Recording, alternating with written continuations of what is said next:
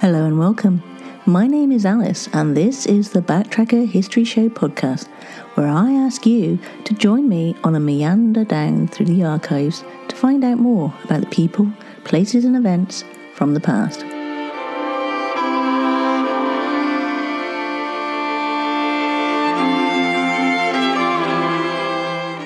Most of these podcasts have been specially edited from a Bradley Stoke radio show in Bristol, England.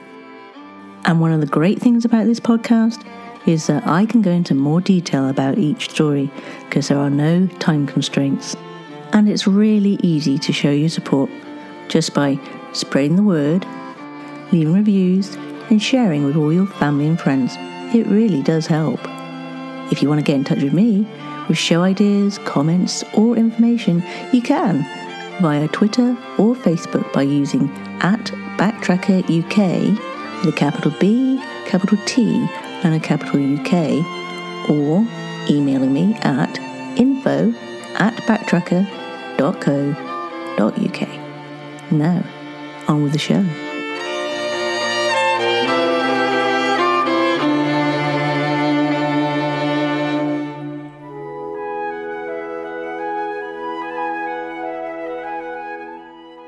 Today we'll be talking about the Severn Bore, one of Britain's few truly spectacular natural phenomena. It is a large surge wave that can be seen in estuary of the River Severn, where the tidal range is the second highest in the world, being as much as 50 feet. As many as 60 bores occur throughout the world where the river estuary is the right shape and the tidal conditions are such that the wave is able to form. It is formed when the rising tide moves into the funnel shaped Bristol Channel and Severn Estuary, and the surging water forces its way upstream in a series of waves as far as Gloucester and beyond. The bore behaves differently in different stretches of the river. In the lower, wider parts, it is more noticeable in the deep channels as a slight roller, while the water creeps across the sand and mudflats. In the narrower upper reaches, the river occupies the whole area between its banks and the bore advances in a series of waves that move upstream. Near Gloucester, the advancing water overcomes two weirs and sometimes one in Tewkesbury before finally petering out. Bores are present on about 130 days in the year, concentrated on the days immediately following the new and full moon. The size and precise timing of the bore depends on such things as the time of high tide, the barometric pressure, the wind speed and direction, the amount of water coming down the river, and how well scored the main drainage channels are.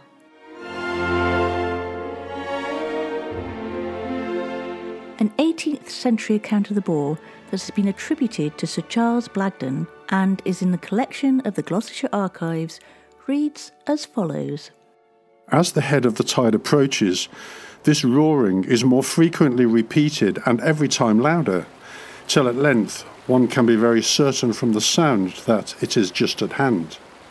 The first thing to be seen is the dashing of water with great violence over the distant banks, and about the same time the current ceases to run downward. This prepares the bystanders, who naturally fix their eyes with eager expectation on the most distant part of the river that appears in view, being, as was mentioned, about 200 yards off. Here are commonly some men in boats to meet the tide, and some dogs are thrown in just as it comes, to observe their howling and distress. On a sudden, the boats and dogs are instantaneously raised up and thrown into violent agitation and at the same time a vast wave or wall of water reaching across the whole channel of the Severn and dashing everywhere over its banks is seen approaching with extreme rapidity. In a few moments it breaks violently against the point with a vast surge and prodigious noise. The wave is instantly divided by the shock, and each part rushing up its proper channel in the same manner as before is quickly out of sight. Sir Charles Blagden was a British physician and scientist who was born in Wotton under Edge on the 17th of April 1748. He served as a medical officer in the army and later held the position of Secretary of the Royal Society. He is best known for his studies of perspiration and the freezing point of solutions. Blagden won the Copley Medal in 1788 and was knighted in 1792. Word of the week. And for your word this week, I give you kook, which is a word that means any surfer who endangers or impedes other surfers, generally clueless, with little understanding of surf etiquette. Not necessarily a beginner, as experienced surfers are also subject to sporadic moments of kookism.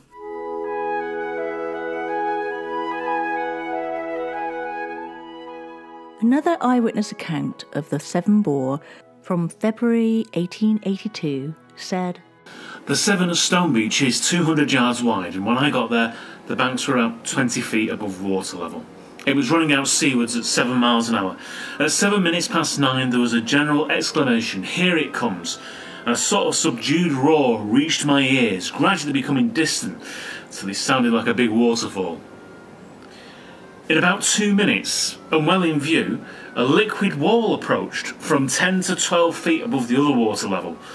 It came with incontestable power at about 8 to 10 miles per hour, smooth in the middle, but along the bank surging up any unevenness and dashing against any obstacles with the most terrific force, followed by tons of spray flying right over the road. One Bravo was literally drowned in it. On it went, undisturbed in four more speed, and in five minutes the river, which before had 20 feet of bank, was flowing in the opposite direction and close to our feet. It was an immediate filling of the river, an instantaneous rise of the tide. I stood dumb when I reflected on the awful forces at work in such a palpable manner and realised the full meaning of lunar attraction. The words of the psalmist flow to my mind Thou hast set them their bounds, which they shall not pass. I wish I could paint the picture which is indelibly engraven on my mind. Within our immediate view, I estimate that 36 million cubic feet of water passed us in a few minutes. And as always, we must remember that the power of nature shouldn't be underestimated. On the 30th of March, 1894, a Good Friday, in Gloucester, William Glass, aged 27, a ledger clerk at a fruit merchant's of Baldwin Street, who lived at Clifton, Frank Watson, and Francis Hayne took advantage of an excursion from Bristol to visit Sandycroft Churchdown, the residence of Hayne's parents. When they got there, they decided before breakfasting to hire a small boat and row down the river to meet the Severn Bore, which that morning reached the great height. The services of a boatman, Charles Scholar, were requisitioned, but on the Bore being met, they managed to ride the first three waves well. But the fourth wave was so powerful it capsized the boat. Haynes went under but near the boat, which he managed to cling to. He saw Glass holding onto an oar and decided to swim to him to give him another oar, but a second wave struck and pushed them both under the water again. When Haynes resurfaced, he could no longer see his friend, but stayed in the hope that Glass would rise from the water until a boat came and picked him up. Glass was swept away and drowned in sight of a large number of people on the bank. The boatman swam ashore and said that the last he saw of Glass was him swimming as hard as he could towards the shore. Scholar, the boatman, said at the inquest that he had been accustomed to the river all his life and had taken many visitors out to the bore. That day he had kept the head of the boat straight, but the water had come in at the waist. He was exonerated of blame, and the verdict was given as accidental death. William Glass left a widow and two young children, who had accompanied him to the Gloucester, but who were not made acquainted with his sad fatality until later in the evening. The body of Glass was on Sunday afternoon recovered, within ten yards where the fatality happened. A gang of men were out dragging all day, it being feared that the spring tides would have carried the body to the lower reaches of the river.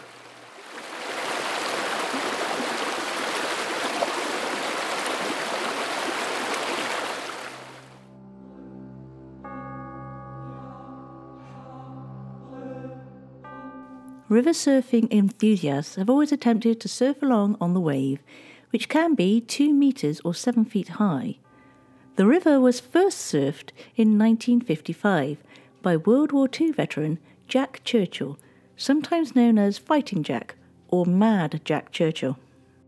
Churchill was born in Colombo, British Ceylon, and was educated at King William's College on the Isle of Man. He graduated from the military college, Sandhurst, in 1926 and served in Burma with the Manchester Regiment. He enjoyed riding a motorbike whilst there. At one point during World War II, Churchill was second in command of Number 3 Commando in Operation Archery, a raid on the German garrison at Vågsøy, Norway, on the 27th of December 1941. As the ramps fell on the first landing craft, he leapt forward from his position, playing March of the Cameron Men on his bagpipes, before throwing a grenade and charging into battle. For his actions at Dunkirk and Vågsøy, Churchill received the Military Cross and Bar.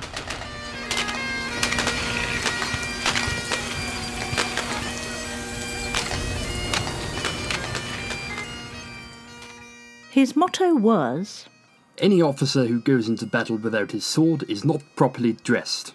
and he was renowned not just for carrying the bagpipes, but a Scottish claymore sword and a longbow, as well as being the only Allied soldier to kill an enemy with a carriage longbow during the war. He painted the arrows black so they couldn't be seen. Eric Buckmaster, who served under Mad Jack, said that Churchill would play the bagpipes to encourage the men. Churchill himself said, The tune I played was Will Ye No Come Back Again? Odd troops were dotted about in different places, but once I played the pipes, they would know that I was there, and I hoped that they'd converge on me.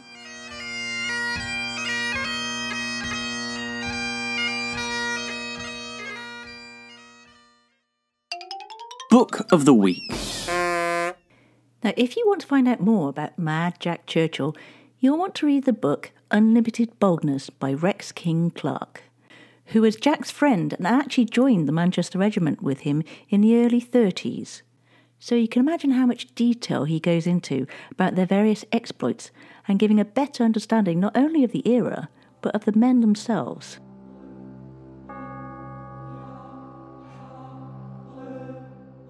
During one battle in which Mad Jack Churchill was involved, he was playing his bagpipes under gunfire and he was suddenly overwhelmed and his bagpipes ceased playing. The Germans captured him and paraded him in chains through Berlin. On May the 27th, 1940, when his company was trapped after the Battle of Lepinoy near Bethune, Churchill killed the first approaching Nazi soldier with his longbow, then used two machine guns to fight back until they ran out of ammunition.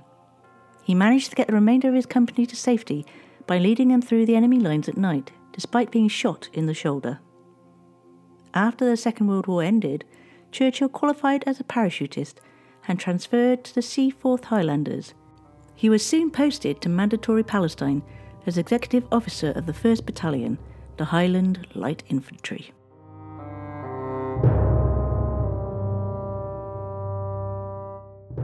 In the spring of 1948, just before the end of the British mandate in the region, he became involved in another conflict. Along with 12 of his soldiers, he attempted to assist the Hadassah medical convoy that came under attack by Arab forces. Churchill was one of the first men on the scene and banged on a bus offering to evacuate members of the convoy in an APC, in contradiction to the British military orders to keep out of the fight. His offer was refused in the belief that the Jewish Haganah would come to their aid in an organised rescue. When no relief arrived, Churchill and his 12 men provided cover fire against the Arab forces. Two of the convoy trucks caught fire, and 77 of the 79 people inside of them were killed. The event is known today as the Hadassah Medical Convoy Massacre. When speaking of the experience, Churchill said, About 150 insurgents, armed with weapons varying from blunderbusses and old flintlocks to modern Sten and Bren guns, took cover behind a cactus patch in the grounds of the American colony. I went out and faced them.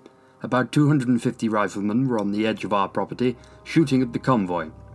I begged them to desist from using the ground of the American colony for such a dastardly purpose.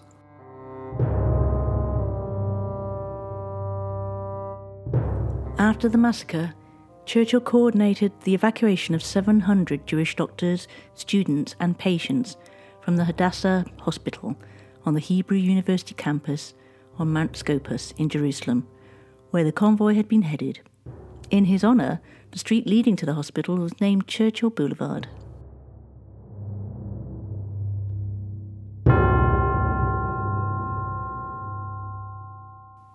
In later years, Mad Jack Churchill served as an instructor at the Land Air Warfare School in Australia, where he became a passionate devotee of the surfboard.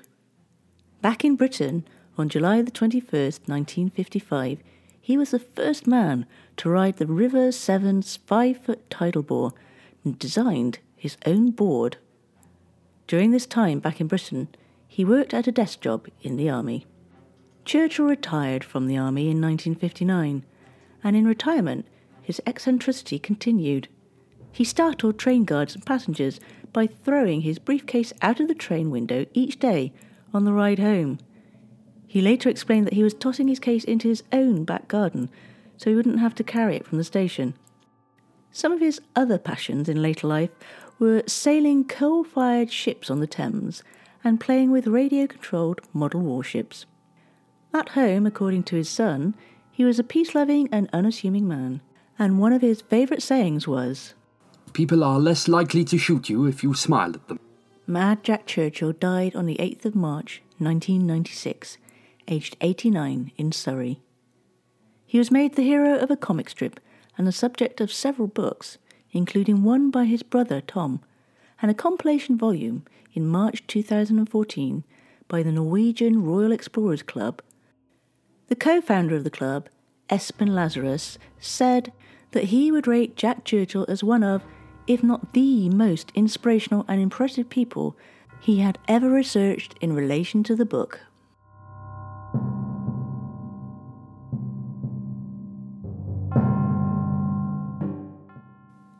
In September 2005, several hundred surfers gathered in Newnham on Severn to celebrate 50 years since the first recorded attempt at surfing the Severn Bore and to view the premiere of Longwave by Donnie Wright, a historical film documenting the evolution of the sport since its inception in 1955. In March 2006, Steve King, a railway engineer from Gloucestershire, set a world record for the longest surfing ride on a river bore while riding the Severn Bore. King surfed up the river for a distance of 12 kilometres, which is 7.6 miles, taking 1 hour and 17 minutes, a Guinness World Record. Even now, on the days when a large bore is expected, hundreds of surfing enthusiasts may accumulate, waiting for the waves to arrive. Hazards in high water conditions can include floating trees, collapsing portions of riverbank, overhanging branches, and even dead farm animals.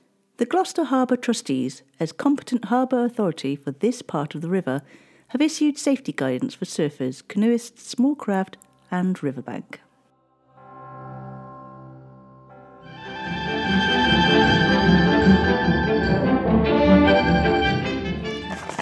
News just in. During the COVID crisis, boffins have discovered in a recent study that women who carry a little extra weight live longer than the men who mention it. Thank you. Hey, this is Russ This is Kyle. This is Michelle. from the Infectious Groove Podcast. Join us every Monday for the most fun you can have with a music podcast. The Infectious Groove Podcast uses a positive and fun approach as we take time every week to share our jammy jams, then dig into a thought provoking topic discussing all decades and genres of music. You can find the Infectious Groove Podcast on all major podcast platforms, or you can head to infectiousgroovepodcast.com to find us there and subscribe. We might have a controversial opinion here or there, but we always have fun with it. Oh, I'm sure I'll say something dumb. Subscribe to the Infectious Groove Podcast, part of the Odd Pods Media Network.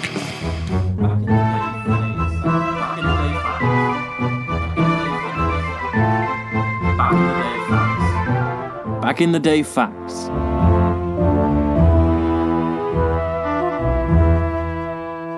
Let's start off with the 3rd of April, when, back in 1913, when English suffragette Emmeline Pankhurst was sentenced to prison for inciting supporters to place explosives outside the home of Welsh Liberal statesman David Lloyd George. On the 4th of April in 1581, after his return from circumnavigating the globe, English navigator Francis Drake was knighted on board his ship, the Golden Hind, by Queen Elizabeth I. On the 4th of April 1968, the US black civil rights leader Martin Luther King Jr. was assassinated in Memphis, Tennessee, where he was to have led a sanitation workers' protest. He was shot in the neck on a hotel balcony by James Earl Ray, who was sentenced to life imprisonment.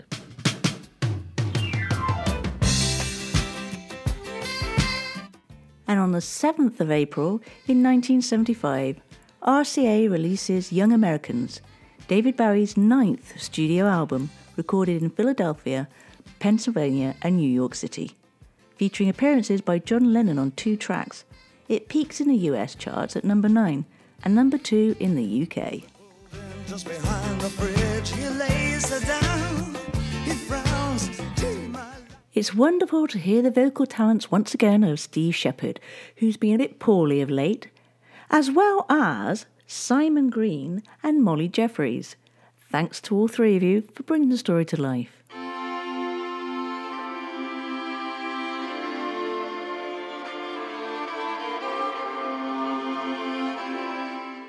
You have been listening to me, Alice, on the Backtracker History Show. Now, this podcast has been specially edited from a Bradley Stoke radio show in Bristol, England. If you liked it, please leave a rating and maybe a comment. If you didn't, well, let's just leave it at that, shall we? I would love to hear from you. You can get in touch with me via Twitter or Facebook using at Backtracker UK with a capital B, a capital T, and a capital UK. Or alternatively, you can email me at info at backtracker.co.uk. By the way, the tune in the background, that's by the Model Folk. You can find out more about them at themodelfolk.com. So thank you so much for listening, and until next time, guys, take care and look after each other.